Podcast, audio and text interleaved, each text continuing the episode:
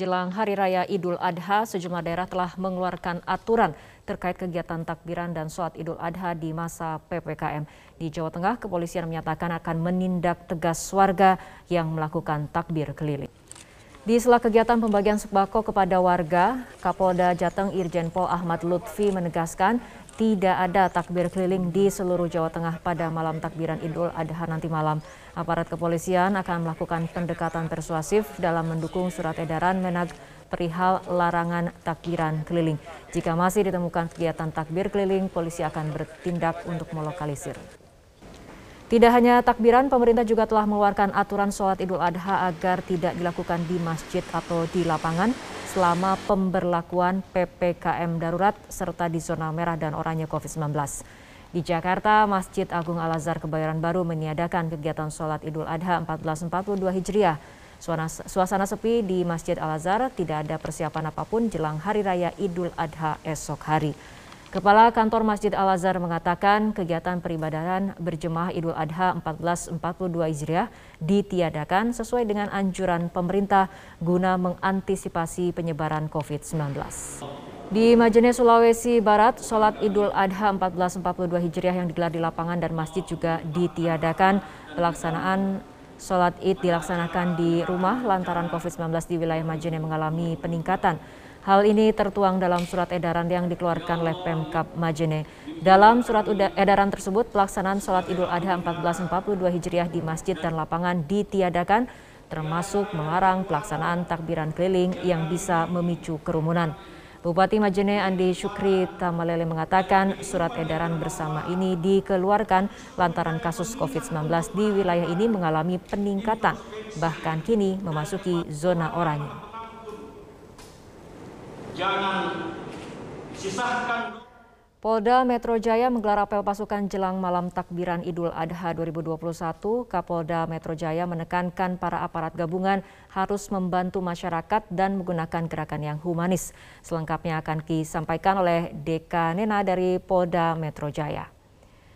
Nena, bagaimana kesiapan aparat dalam pengamanan malam takbir lebaran pada Hari Raya Idul Adha untuk tahun ini? Iya Fitri memang baru saja berakhir uh, apel gelar pasukan yang akan dilakukan untuk mengamankan malam takbiran dan juga Idul Adha yang akan berlangsung nanti malam hingga esok hari.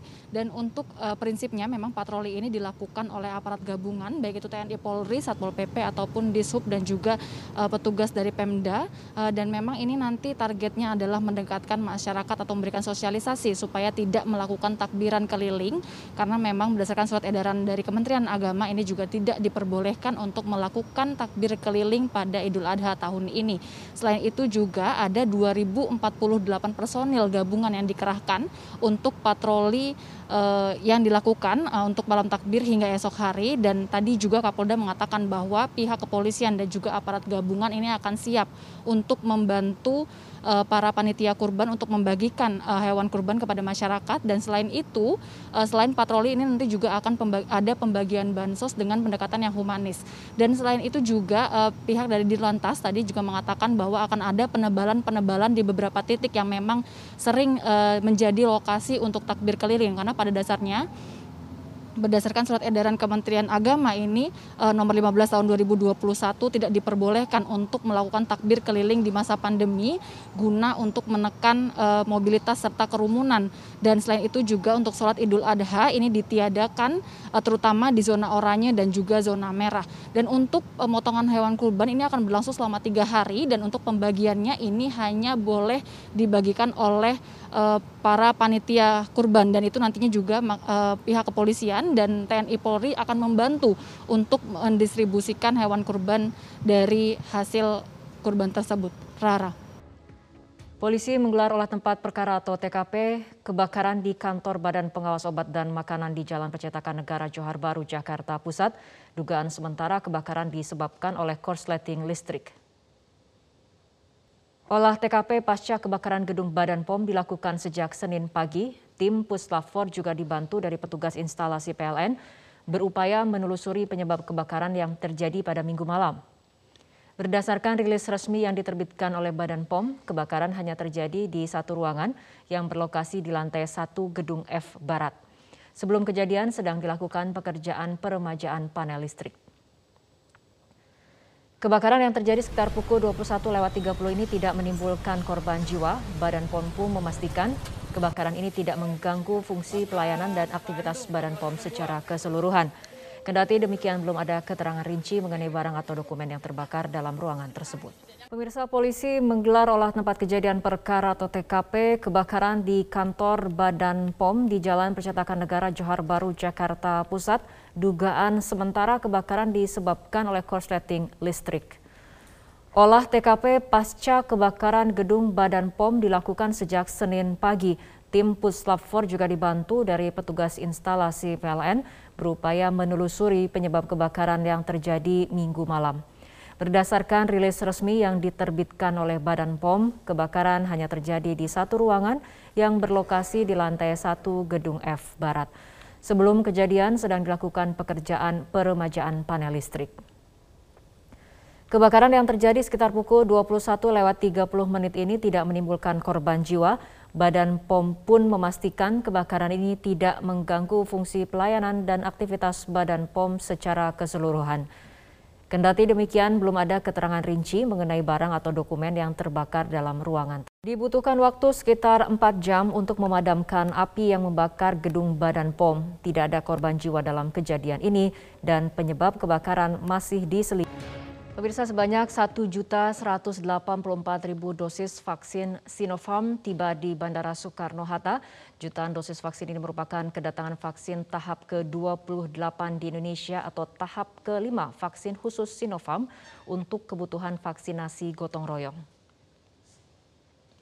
Direktur Utama Kimia Farma Ferdi Budidarmo menyatakan kedatangan vaksin Sinopharm tahap kelima ini merupakan bagian dari kontrak kerjasama antara Kimia Farma dan Sinopharm untuk mendatangkan sebanyak 15 juta vaksin untuk vaksinasi gotong royong. Ferdi menjelaskan vaksin Sinopharm merupakan bagian dari target untuk mengamankan dan menyuntikkan 20 juta dosis lewat opsi vaksinasi gotong royong tahun 2021 ini. Vaksinasi gotong royong merupakan opsi tambahan untuk bisa mengakses vaksin bagi korporasi, baik untuk karyawan, keluarga karyawan, maupun pihak-pihak terkait. Ferdi menyebut vaksinasi gotong royong juga merupakan upaya untuk mendukung tercapainya target vaksinasi nasional sebanyak 2 juta dosis per hari. Dengan demikian target herd immunity bisa tercapai. Indonesia kembali kedatangan vaksin COVID-19 sejumlah 1.184 juta dosis atau setara 592 ribu vial.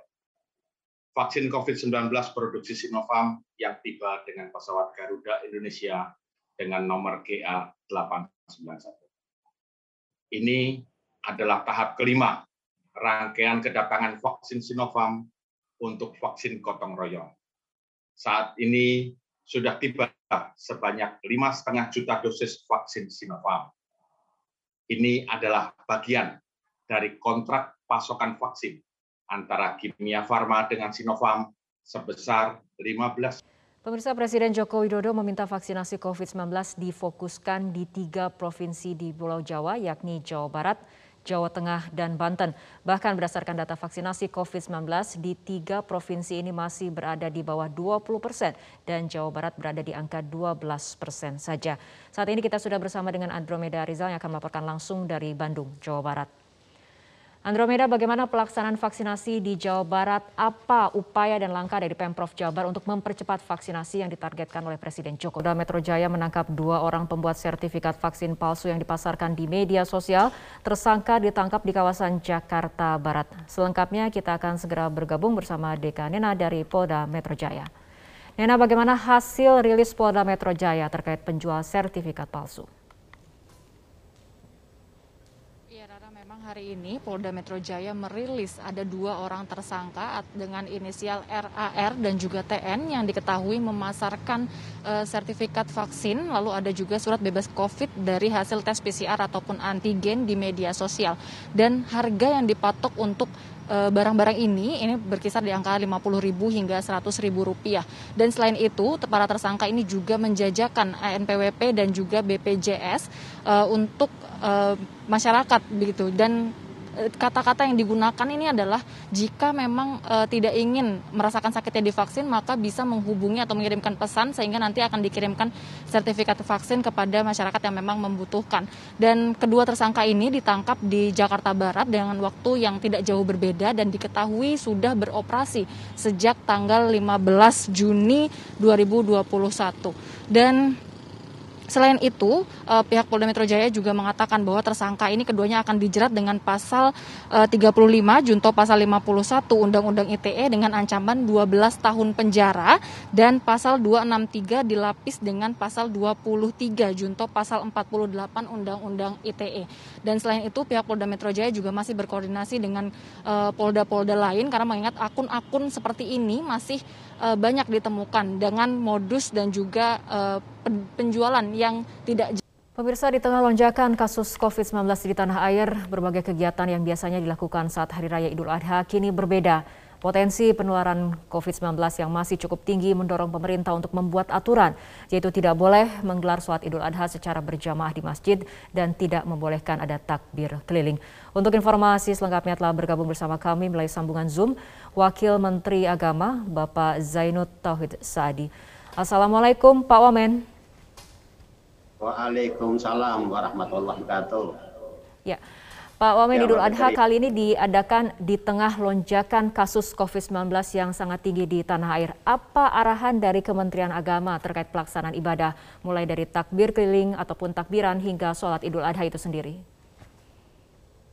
Ya benar Mbak Fitri bahwa sudah dua Idul Adha kita berada dalam situasi pandemi COVID-19 dan ini tentunya menjadikan kita semuanya prihatin. Untuk itu Kementerian Agama selalu uh, mengimbau kepada seluruh masyarakat, utamanya umat Islam, untuk uh, bisa mengikuti apa yang menjadi anjuran dan edaran dari Kementerian Agama. Pada dasarnya ajaran Islam itu diturunkan oleh Allah tidak untuk menyulitkan kehidupan, tetapi sebaliknya untuk memudahkan umat manusia.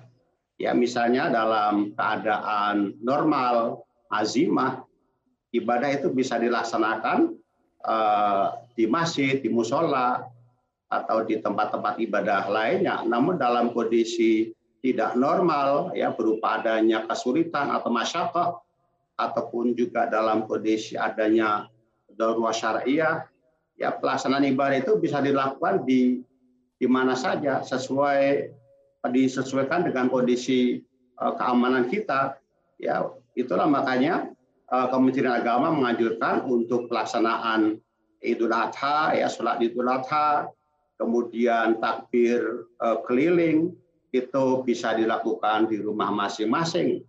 Ya ini semata-mata untuk apa? Untuk menjaga keselamatan jiwa umat manusia keselamatan kita semuanya karena memang wabah pandemi ini belum berakhir dan menjaga keselamatan jiwa atau dalam bahasa uh, agamanya hifdun nafs itu menjadi kewajiban yang sangat utama. Baik, Pak Wamen artinya dari segi pahala ataupun dari keutamaan apakah sama melaksanakan ibadah di rumah dengan di masjid terutama ketika kemudian kita sedang menghadapi pandemi seperti ini? Iya Mbak Fitri, eh, yang wajib itu kan memang kalau dalam kondisi normal, dalam kondisi azimah. Tapi kalau misalnya dalam keadaan adanya udur syar'i, ya, adanya masyarakat atau kesulitan atau adanya bahaya, sholat di rumah itu lebih utama. Justru kewajiban sholat uh, di masjid, ya, udurnya itu banyak.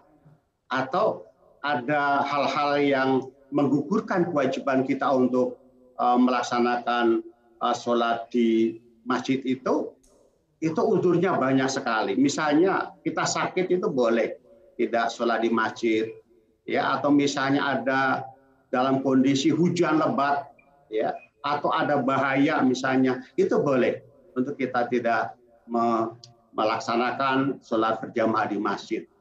Jadi kalau misalnya dalam kondisi normal, ya itu kita dianjurkan apalagi yang eh, laki-laki sholat di masjid itu lebih utama. tapi kalau dalam kondisi tidak normal, adanya bahaya yang mengancam jiwa kita, itu sholat di rumah itu lebih utama. Oke, artinya saat ini adalah kondisinya tidak normal karena di tengah pandemi pelaksanaan ibadah Idul Adha juga sudah ada panduannya terutama dari Kementerian Agama. Namun apabila kita lihat masih ada saja jemaah di zona merah atau oranye penyebaran COVID-19 yang kukuh menggelar Idul Adha di masjid. Bagaimana tanggapannya Pak?